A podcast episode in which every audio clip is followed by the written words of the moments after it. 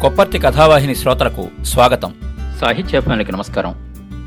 నూరేళ్ళ తెలుగు నవల పద్దెనిమిది వందల డెబ్బై ఎనిమిది నుండి పంతొమ్మిది వందల డెబ్బై ఏడు వరకు వచ్చిన పాతిక ప్రసిద్ధ నవలల పరిచయం పరిశీలన రచన సహవాసి గళం కొప్పర్తి రాంబాబు. ఈ వారం మనం పరిచయం చేసుకోబోయే నవల అసమర్థుని జీవయాత్ర. రచయిత కీర్తిశిష్యులు గోపీచంద్. శ్రీ గోపీచంద్ జననం ఎనిమిది సెప్టెంబర్ పంతొమ్మిది వందల పదవ సంవత్సరం. మరణం రెండు నవంబర్ పంతొమ్మిది వందల అరవై రెండు. శ్రీ గోపీచంద్ జన్మించింది కృష్ణా జిల్లా అంగళూరు మండలం చౌటపల్లి గ్రామం. అసమర్థుని జీవయాత్ర నవల రచనాకాలం పంతొమ్మిది వందల నలభై తొమ్మిది కథాకాలం పంతొమ్మిది వందల ముప్పై నలభై ఐదు సంవత్సరాల మధ్యకాలం కథాస్థలం గుంటూరు జిల్లా. అసమర్థుని జీవయాత్ర నవల పరిచయం. దాదాపు అరవై ఏళ్ళ క్రితమే తెలుగులో అప్పటికి కొత్తదైన ధోరణిలో గోపీచంద్ రాసిన మనోవైజ్ఞానిక నవల అసమర్థుని జీవయాత్ర. ఆంధ్రదేశంలో హేతువాదాన్ని ప్రచారంలోకి తెచ్చిన కవిరాజు త్రిపురనేని రామస్వామి చౌదరి తనయుడు గోపీచంద్. ఈ నవలని తన తండ్రికే అంకితమిచ్చాడు. ఎందుకు? అన్న ప్రశ్న నేర్పినందుకు. జీవితానికి అర్థాన్ని జీవించడమే ప్రసాదించాలి. సిద్ధాంతాలు ప్రసాదించలేవు. హేతువాదము మరొక వాదము జీవించడం చేతగాని అసమర్థుడికి ఏమీ నేర్పలేవు కదా జీవిత దృక్పథం ఒకరి నుంచి నేర్చుకునేది కాదు. అది జీవించడం ద్వారా ఎవరికి వారు తీర్చిదిద్దుకునేదే. ఈ జీవిత సత్యం తెలియక తెలుసుకోక హేతువాదాన్ని జీవిత సమస్యల నుండి పలాయనానికి వాడుకుని జీవించడం చేతగాని అసమర్థుడుగా జీవయాత్రను ముగించాడు ఈ నవలా నాయకుడు సీతారామారావు. అతను చాలా చిత్రమైన మనిషి. అతని జీవితం విచిత్రమైనది. ఫ్యూడల్ సంస్కారం మర్యాదలు ఊడలు దిగిన వంశంలో పుట్టాడు సీతారామారావు. అతని ముత్తాత తాత ఊరికి చెరువు తవ్వించాడు. సత్రం కట్టించాడు. తాత దేవాలయం కట్టించాడు. దానధర్మాలు చేశాడు. ఆ ఊళ్ళో గుండా ఏ పెళ్ళివాళ్ళు వెళ్ళడం తటస్థించినా సరే ఒక పూట వారింట బస చేసి సత్కారాలు అందుకుని విందారగించి వెళ్ళాల్సిందే. సీతారామారావు తండ్రి మరణశయ మీద ఉండి బాబు మన వంశం పేరు నిలబెట్టు అని కొడుకును కోరాడు. ఆ మాటలు విన్న చుట్టుపక్కల వాళ్ళందరూ చూశారా ఆయన గొప్పతనం? ఆ గొప్పతనం వాళ్ళ వంశంలోనే ఉంది అని పొగిడారు. సీతారామారావు లోపల తెగ సంబరపడిపోయాడు.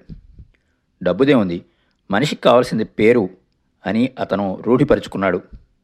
తండ్రి కర్మకి పదివేలు ఖర్చు పెట్టి తను ఆ తాన్లో మొక్కనే అని నిరూపించుకున్నాడు. సొంత ఊళ్ళో చుట్టుపక్కల గ్రామాల్లో అతని ఔదార్యం జురుకున్న వాళ్ళ ఆహావోహోలు మారుమోగిపోయాయి. తండ్రి దగ్గర అప్పు తీసుకున్న వాళ్ళు తమ కష్టసుఖాలు చెప్పుకోగా కరిగిపోయి వాళ్ళు ఇచ్చినంతా పుచ్చుకున్నాడు. నేను కోర్టుకి ఎక్కను అని తన ఆదర్శం చాటుకున్నాడు. మేనమామ నలభై వేలు ఇవ్వాల్సి ఉంటే ఆయన ఎట్లా చెబితే అట్లా తలూపి పరిష్కారం చేసుకున్నాడు. సహాయం కోరి వచ్చిన ప్రతి ఒక్కరిని సంతృప్తిపరిచి పంపించాడు. అందరూ తమ వంశం గొప్పతనాన్ని కీర్తించగా అతని ఒళ్ళు గర్వంతో పులకలెత్తింది. ఆ ఊళ్ళోనే సీతారామారావు కుటుంబం అంటే నిజమైన అభిమానం ఉన్నవాడు రామయ్య తాత ఒక్కడే. బాబు కుర్రవాడివి. ప్రపంచ అనుభవం తక్కువ. కొంచెం తెలిసి మెలగాలి. చేతిలో నాలుగు రాళ్ళుంటే అంతా మోగుతారు. తర్వాత మన మొగం చూసేవాళ్ళు ఉండరు బాబు అని రామయ్య తాత హితవు చెప్పాడు. మళ్ళీ ముఖం చూస్తారనే ఆపేక్షతో నేను ఈ పనులు చేయటం లేదు తాత. చేయడం కోసమే చేస్తున్నాను అన్నాడు సీతారామారావు. పశ్చాత్తాపడవలసిన పనులేవి చేయకు బాబు. నువ్వు ఇప్పుడు మంచి పనులు అనుకునేవన్నీ ఎదురు తిరుగుతాయి. ఇప్పుడు నీ వల్ల సహాయం పొందేవాళ్ళే విరోధం చేసుకుంటారు. నీ మంచే నీ పతనానికి కారణమవుతుంది అన్నాడు తాత. నేను ప్రతిఫలం కోరటం లేదు తాత. అది ఒక్కటే చాలదు బాబు అనేశాడు రామయ్య తాత. తాత మాటలు అతని చెవికెక్కలేదు. ఆదర్శాల మత్తులో జోగుతున్నాడు. తను కళ్ళతో చుట్టూరా చూస్తున్న కుటుంబ జీవితంలోని సంకుచితత్వం అతని మనస్సుని కష్టపెట్టేది. పెళ్ళి పిల్లలు అనారోగ్యం పిల్లల కోసం నీచంగా తాపత్రయపడ్డం ఇవన్నీ అతని మెత్తని హృదయానికి ఘాట్లు పెట్టేవి. పెళ్ళి పెటాకుల మీద అతనికి విముఖత ఏర్పడింది. అలాంటివాడు హఠాత్తుగా ఒకరోజు పెళ్ళి చేసుకుని వచ్చి అందరినీ ఆశ్చర్యపరిచాడు. నేను పెళ్ళికి ఒక నూతనార్థం కల్పిస్తాను అన్నాడు. భార్య ఇందిర గురుకులంలో చదివింది. బహుయోగ్యురాలు ఆమె తండ్రి పోలీస్ ఆఫీసర్. పిల్లలు కలగకుండా జాగ్రత్తపడి తన భార్యకు కూడా స్వాతంత్రం ఇస్తే పెళ్ళిలో గల కుళ్ళు తనకు అంటదు అని అనుకున్నాడు. ఆమె జీవితం ఆమెది నా జీవితం నాది. మధ్య మధ్య ఆనంద డోలికలు అని ఊహించుకున్నాడు. కానీ అతను అనుకున్నట్టు ఏమీ జరగలేదు.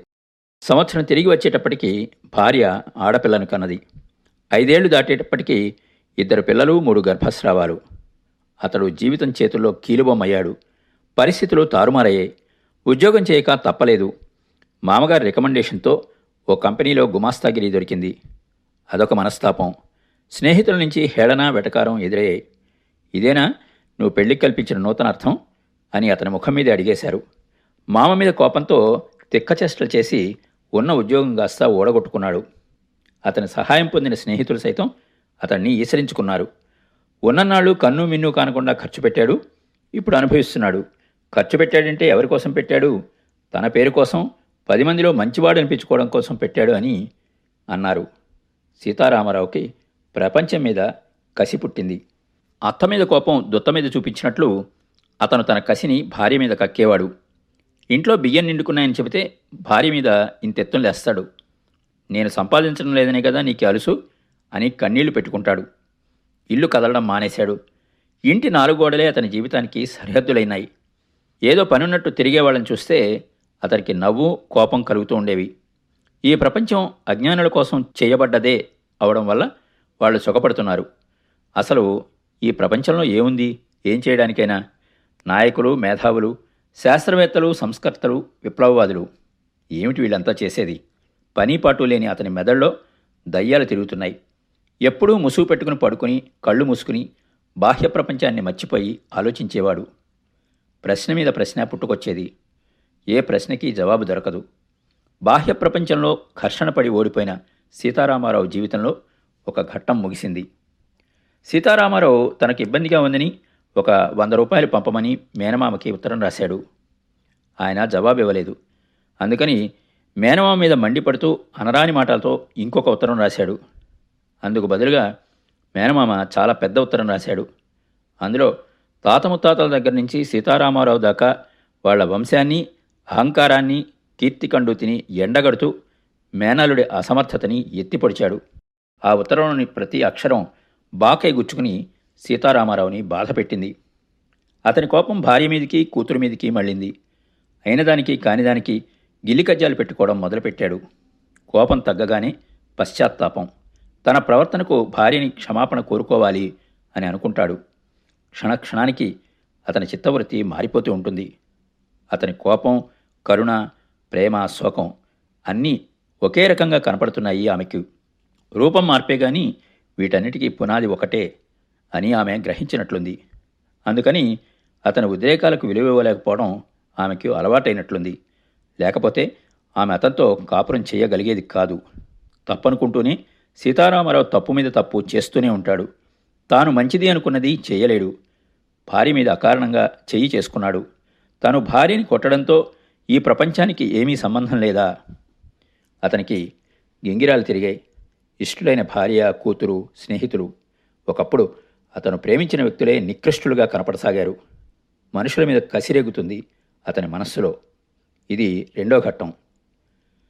సీతారామారావు తాను ఎంత మారిపోయింది అధపాతాళానికి కృంగిపోయింది తెలుసుకున్నాడు. అద్దంలో మొహం చూసుకున్నాడు. గుండెలు పగిలినాయి.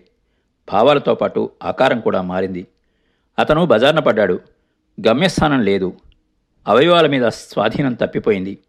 రోడ్డు మీద నడుస్తూ అకస్మాత్తుగా చావు తెలివి పుట్టినట్టు అతని నోట మానవత్వపు ఆక్రోశం వెలువడుతుంది.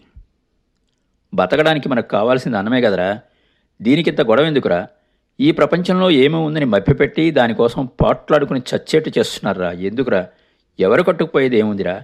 బతకండ్రా తండ్రుల్లారా? చచ్చేదాకా బతకండి అని అరుస్తాడు. సీతారామారావు అంతం దగ్గరపడింది రామయ్య తాత అతని జీవితాన్ని విశ్లేషించి చెప్పాడు. నీవు కొద్దో గొప్ప జ్ఞానాన్ని సంపాదించావు కానీ జీవితపు లోతులు అనుభవంలోకి రాలేదు. జీవిత ప్రవాహం ఒడ్డున నిలబడి పుస్తక జ్ఞానంతోనే తృప్తి పొందడం వల్ల జ్ఞానానికి తగిన మనస్తత్వం ఏర్పడలేదు. జ్ఞాన సముపార్జనకు నీ ఆనందం కాక మరొక ఆధారం నీకు కావలసి వచ్చింది. దానికోసం వెతికావు వెతికావు. నీకు అవసరమైన ఆధారం దొరకలేదు. నీ పట్టు తప్పింది. నీ జీవితానికే ఆధారం లేకుండా పోయింది. నీ పతనం ప్రారంభమైంది. అడుగు తగిలే వరకు వెళ్ళావు. సంఘ పరిణామానికి సహాయం చేయడంలోని ఆనందం అతనికి తెలియదన్నాడు సంఘాన్ని ముక్కలు ముక్కలుగా చూడక మొత్తంగా చూడడం నేర్చుకో అని రామయ్య తాత ఆఖరి హితవు. కానీ సంఘాన్ని గుర్తించని సంఘానికి వెలి అయిన సంఘంతో విరోధించిన సీతారామరావుకి స్థానం ఎక్కడ? సంఘ పరిణామం ఎప్పుడు పూర్తవుతుంది అంటే అతని వద్ద జవాబు లేదు. అది ఓ అంతులేని స్వరంగంలాగా కనిపిస్తుంది సీతారామారావుకి. అందుకే మిథ్యా మిథ్యా అని అరుస్తూ శ్మశానం వైపు నడుస్తాడు. అప్పుడతడు ఓ విపరీత మానసిక స్థితిలో ఉంటాడు. తండ్రి వచ్చి మాట్లాడుతున్నట్లుగా ఊహించుకుంటాడు. తండ్రి నెత్తిన పెట్టుకున్న వంశగౌరవం అనే గానుగలో ఎందరూ పిప్పయ్యారు. వంశము సంప్రదాయము తనని అధమస్థితికి తెచ్చాయి. తండ్రి గుణాలు అభిరుచులు అతడు నిర్మించిన వాతావరణం అన్నిటి మీద అతనికి రోత పుడుతుంది. అతనిలో తండ్రి అంశ ఒక భాగంగా తల్లి అంశ ఒక భాగంగా ఉన్న రెండు వ్యక్తిత్వాలు అతని అంతర్మథనంలో వాటి విశ్లేషణం ఆ అంతిమ ఘడియల్లో దర్శనమవుతాయి. అతనికి తన నేడే తన మీద తిరగబడ్డట్టుగా అనిపిస్తుంది.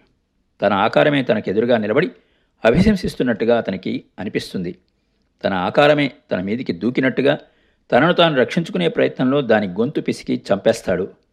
యథార్థానికి సీతారామారావు తన్ను తానే హత్య చేసుకున్నాడు. అది భయంకర బలవన్మరణం. తండ్రి మరణించాక గోపీచంద్ అనుభవించిన మనోవైకల్యానికి ప్రతిబింబం ఈ నవల అంటారు ప్రసిద్ధ సాహితీ విమర్శకులు కీర్తిశేషులు ఆర్ఎస్ సుదర్శనం. హేతువాదం పట్ల తన దృక్పథంలో వచ్చిన మార్పుని ఈ నవలలో రామయ్య తాత పాత్ర ద్వారా చెప్పించారు. నవల రాయడం ద్వారా తనలోని సీతారామారావు మరణించడం ద్వారా గోపీచంద్ మానసికంగా పునర్జన్మ వంటి అనుభూతిని పొంది జీవితం పట్ల కొత్త దృక్పథం ఏర్పరచుకుంటాడు. విచికిత్స బదులు విశ్వాసాన్ని పెంపొందించుకున్నాడు. హేతువాద దృక్పథానికి చనిపోయిన తన తండ్రి పట్ల గల తనకు గల అభిమానానికి అవినాభావ సంబంధం ఏర్పడి ఉండడం ఆరింటి కలయిక తన వ్యక్తిత్వంపై మోపిన భారాన్ని దించుకోలేకపోవడం సీతారామారావు అసమర్థతకి మూల కారణం అదే అతని విషాదాంత గాథ వెనకాల దాగి ఉన్న మనస్తత్వ రహస్యం. ఖచ్చితమైన మాటల్లో స్పష్టమైన భావప్రకర్ష లోతుగా తికమకలతో కూడి సువిశాలంగా కనబడే విషయాన్ని చటుక్కున గ్రహించి సూటిగా పరామర్శించగల ఊహాశక్తి ఇవి ఆయనలోని ప్రత్యేక లక్షణాలు అంటారు ఒక సందర్భంలో గోపీచంద్ గురించి ప్రఖ్యాత రచయిత బుచ్చిబాబు. ఎవరు ఏ విధంగా వ్యాఖ్యానించినా పాఠకుల ఆలోచనాలోచనలు తెరిపించే అమోఘ మనోవైజ్ఞానిక రచన అసమర్థుని జీవయాత్ర. ఎందుకు అన్న ప్రశ్న నేర్పినందుకు తండ్రికి తన నవలను అంకితం చేసిన హేతువాది గోపీచంద్ క్రమంగా అస్తిత్వవాదిగా ఆస్తికుడిగా అరవిందుని భక్తుడిగా మారాడు.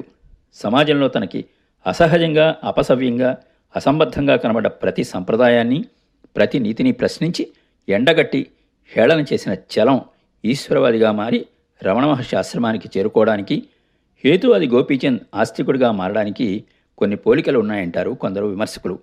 అయితే ఈ ఇద్దరిలో కూడా ఈ విధమైన మార్పు అకస్మాత్తుగా రాలేదు. ఒక విధమైన తాత్విక చింతన అంతిమ సత్యం కోసం అన్వేషణ అనేవి ఈ మార్పు రాకముందే ఇరువురి రచనలోనూ కనబడతాయి. ప్రాచ్య పాశ్చాత్య తత్వవేత్తలందరినీ లోతుగా చదివిన గోపీచంద్ తాత్విక చింతన అసమర్థుని జీవయాత్రలో చాలా మటుకు స్పష్టమే. విన్నారు కదండి? మరో మంచి నవలతో మళ్ళీ కలుద్దాం. అంతవరకు సెలవు. మీ కొప్పర్తి రాంబాబు విశ్రాంత ఉద్యోగి ఇండియన్ బ్యాంక్ విజయవాడ. మా షో మీకు నచ్చినట్టయితే యాపిల్ పాడ్కాస్ట్ గూగుల్ పాడ్కాస్ట్ మరియు స్పాటిఫైలో కానీ సబ్స్క్రైబ్ చేసి నోటిఫికేషన్ ఆన్ చేసుకోండి. నెక్స్ట్ ఎపిసోడ్ రిలీజ్ అయినప్పుడు మీకు అప్డేట్ వస్తుంది.